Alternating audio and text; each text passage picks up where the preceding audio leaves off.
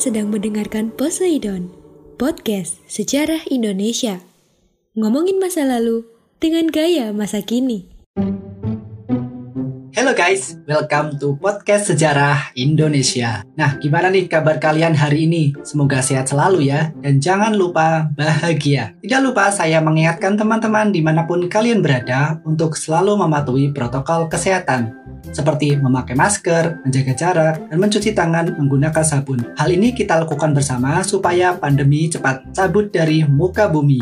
Nah, kalau minggu lalu kita membahas tentang kerajaan Islam di Pulau Sumatera, hari ini kita akan membahas mengenai kerajaan Islam di Pulau Jawa. Namun, sebelum memasuki materi lebih jauh, tahu nggak sih kamu kapan dan bagaimana proses Islamisasi di Tanah Jawa? Ya, Islam masuk ke Tanah Jawa melalui pesisir utara Pulau Jawa, Bukti sejarah tentang awal mula kedatangan Islam di Jawa antara lain ialah ditemukannya makam Fatimah binti Maimun di Hibatullah yang wafat tahun 475 Hijriah atau 1082 Masehi di Desa Leran, Kecamatan Manyar, Gresik. Dilihat dari namanya, diperkirakan Fatimah adalah keturunan Hibatullah, salah satu dinasti di Persia. Di samping itu, di Gresik juga ditemukan makam Maulana Malik Ibrahim dari Kasyan atau satu tempat di Persia yang meninggal pada tahun 822 Hijriah atau 1419 Masehi. Agak ke pedalaman, di Mojokerto juga ditemukan ratusan makam Islam kuno. Makam tertua bahkan berangkat tahun 1374. Diperkirakan, makam-makam ini ialah makam keluarga Istana Majapahit. Berdasarkan informasi ini, tentu kamu dapat mengambil kesimpulan bahwa Islam sebenarnya itu sudah lama masuk ke Pulau Jawa, bahkan jauh sebelum bangsa Barat menjejakkan kaki di pulau ini. So, jangan berlama-lama lagi buat kamu yang penasaran tentang kerajaan-kerajaan Islam di Pulau Jawa. Ini dia pembahasannya. Kita mulai dari yang pertama, yaitu Kerajaan Demak. Secara geografis, Kerajaan Demak terletak di Jawa Tengah. Kerajaan Demak berkembang dari sebuah daerah yang bernama Bintoro yang merupakan daerah bawahan dari Kerajaan Majapahit. Kekuasaan pemerintahannya diberikan kepada Raden Patah, salah seorang keturunan Raja Brawijaya V atau Raja Majapahit dan ibunya yang menganut Islam yang berasal dari Campa. Pada awal munculnya, Kerajaan Demak mendapat bantuan dari Bupati Pesisir Pantai Utara Jawa bagian tengah dan timur yang telah menganut Islam. Bahkan, Kerajaan Demak merupakan kerajaan Islam pertama di Pulau Jawa. Raja pertama dan pendiri Kerajaan Demak adalah Raden Patah tahun 1500 sampai 1518. Pada masa pemerintahannya, wilayah Kerajaan Demak meliputi daerah Jepara, Tuban, Sedayu, Palembang, Jambi, dan beberapa daerah di Kalimantan. Bahkan pada masa pemerintahannya dibangun Masjid Agung Demak yang pembangunannya dibantu oleh para wali dan para sunan. Pada masa selanjutnya, pengganti Raden Patah adalah Pati Unus yang memerintah dari 1518 sampai 1521.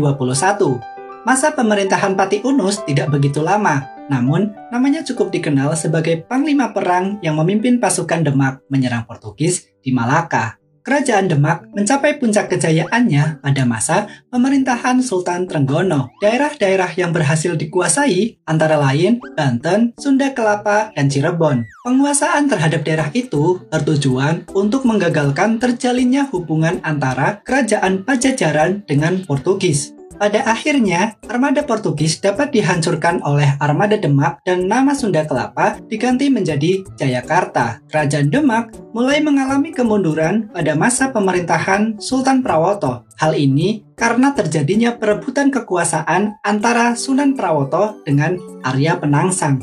Arya Penangsang adalah Bupati Demak yang merasa lebih berhak atas tahta kerajaan Demak. Perebutan kekuasaan ini berkembang menjadi konflik berdarah dan terbunuhnya Sunan Prawoto dan Pangeran Hadiri. Konflik berdarah ini akhirnya berkembang menjadi perang saudara. Dalam perang tersebut, Arya Penangsang terbunuh, sehingga tahta kerajaan Demak jatuh ke Jaka Tingkir atau Hadi Wijaya yang merupakan menantu Sultan Tergono. Jaka Tingkir akhirnya menjadi raja kerajaan Demak dan memindahkannya ke daerah Pajang. kehidupan sosial masyarakat Demak jauh berbeda dengan kehidupan sosial pada masa Kerajaan Majapahit. Pada masa kekuasaan Kerajaan Demak, kehidupan sosial masyarakatnya diatur sesuai dengan ajaran Islam. Namun, masih ada masyarakat yang menjalankan tradisi lama. Dengan demikian, muncullah kehidupan sosial masyarakat yang merupakan perpaduan antara agama Islam dengan tradisi Hindu dan Buddha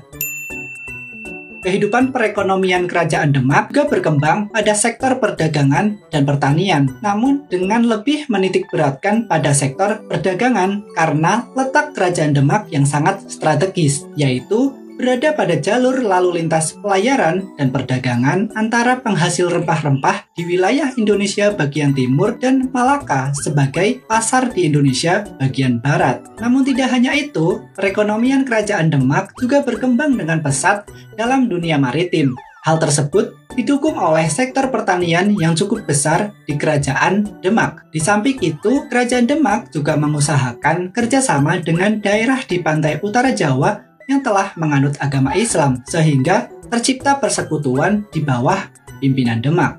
Dari segi kehidupan budaya, kehidupan budaya masyarakat Demak dapat terlihat dari peninggalan-peninggalan kerajaan Demak. Budaya Islam yang baru masuk ke Indonesia berpadu dengan sempurna dengan budaya asli masyarakat setempat. Misalkan Masjid Agung Demak yang merupakan karya besar para wali yang menggunakan gaya asli Indonesia, yaitu Atapnya bertingkat tiga dan memiliki pendopo.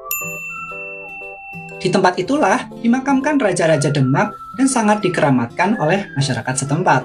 Gimana nih pendapat kalian tentang Kerajaan Demak? Sudah pernah berkunjung ke Masjid Agung Demak? Kalau belum, silahkan berkunjung ya. Dan kita akan memasuki kerajaan yang kedua. Kerajaan yang kedua adalah Kerajaan Mataram Islam. Pada awal perkembangannya, Mataram Islam adalah sebuah daerah kadipaten yang berada di bawah kekuasaan Pajang. Mataram terletak di daerah Jawa Tengah bagian selatan dengan pusatnya di Kota Gede atau daerah Yogyakarta sekarang. Dari daerah itulah Mataram terus berkembang hingga menjadi sebuah kerajaan besar yang wilayahnya meliputi Jawa Tengah, Jawa Timur, dan sebagian Jawa Barat. Tokoh yang membantu Jaka Tingkir dalam mengalahkan Arya Penangsang yaitu Ki Gede Pemanahan atau Ki Ageng Pemanahan. Ia kemudian diangkat sebagai bupati atau adipati di Mataram. Kemudian putranya, yaitu Sutawijaya, diangkat anak oleh Sultan Hadiwijaya dan dibesarkan di istana. Sutawijaya dipersaudarakan dengan putra mahkota, yaitu Pangeran Benowo. Pada tahun 1582, Sultan Hadiwijaya meninggal dunia. Penggantinya yaitu Pangeran Benowo. Namun, ia merupakan raja yang lemah. Sementara itu, Sutawijaya yang menggantikan Ki Gede Pemanahan justru semakin menguatkan kekuasaannya, sehingga akhirnya istana Pajang pun jatuh ke tangannya. Kemudian, Sutawijaya segera memindahkan pusaka kerajaan Pajang ke Mataram. Setelah Sutawijaya atau raja pertama meletakkan dasar-dasar pemerintahan kerajaan Mataram, selanjutnya Sutawijaya bergelar Panembahan Senopati Ing Sayyidin Alogo Panatagama. Artinya yaitu kepala bala tentara dan pengatur agama. Wilayah kekuasaannya diperluas hingga sampai Surabaya, Madiun, Ponorogo, Pasuruan, dan Kediri. Pada masa selanjutnya, pemerintahan jatuh ke Mas Jolang. Wilayah Mataram kemudian diperluas dengan mengadakan pendudukan terhadap daerah di sekitarnya. Kemudian, pada tahun 1612, Mas Jolang berhasil menguasai Gresik. Mas Jolang kemudian wafat di desa Krapyak, sehingga dikenal dengan sebutan Panembahan Sedo Ingkrapyak. Pada masa selanjutnya, pengganti Mas Jolang adalah Raden Mas Rangsang, atau yang lebih kita kenal sebagai Sultan Agung Hanyokrokusumo. Di bawah pemerintahannya ini, Kerajaan Mataram mencapai masa kejayaan. Tujuan pemerintahan Sultan Agung adalah mempertahankan seluruh tanah Jawa dan mengusir orang-orang Belanda di Batavia, sehingga di bawah pemerintahannya Belanda sulit menembus daerah Mataram. Adapun prestasi Sultan Agung antara lain dapat menundukkan para bupati yang tidak mengakui kekuasaan pusat Mataram. Ia juga menyusun kitab Undang-Undang Surya Alam yang merupakan perpaduan hukum Islam dan adat istiadat di Jawa. Bukan hanya itu, ia juga mengirimkan armada dan pasukannya untuk menyerang Batavia yang dikuasai oleh VOC. Setelah wafatnya Sultan Agung, Belanda kemudian mampu masuk ke wilayah Mataram, yaitu pada masa pemerintahan Sultan Amangkurat I. Beliau bekerja sama dengan pihak Belanda. Hal tersebut membuat ketidaksenangan rakyat Mataram sehingga menimbulkan banyak korban dan pemberontakan. Namun, semua bisa dipadamkan karena Sunan Amangkurat I dibantu oleh pihak Belanda. Wilayah kekuasaan Mataram menjadi semakin sempit pada masa pemerintahan Sunan Amangkurat II Hal tersebut dikarenakan sebagian besar wilayah kekuasaannya diambil oleh Belanda. Amangkurat II kemudian mendirikan ibu kota baru di daerah Wonokerto yang kemudian dikenal dengan nama Kartasura.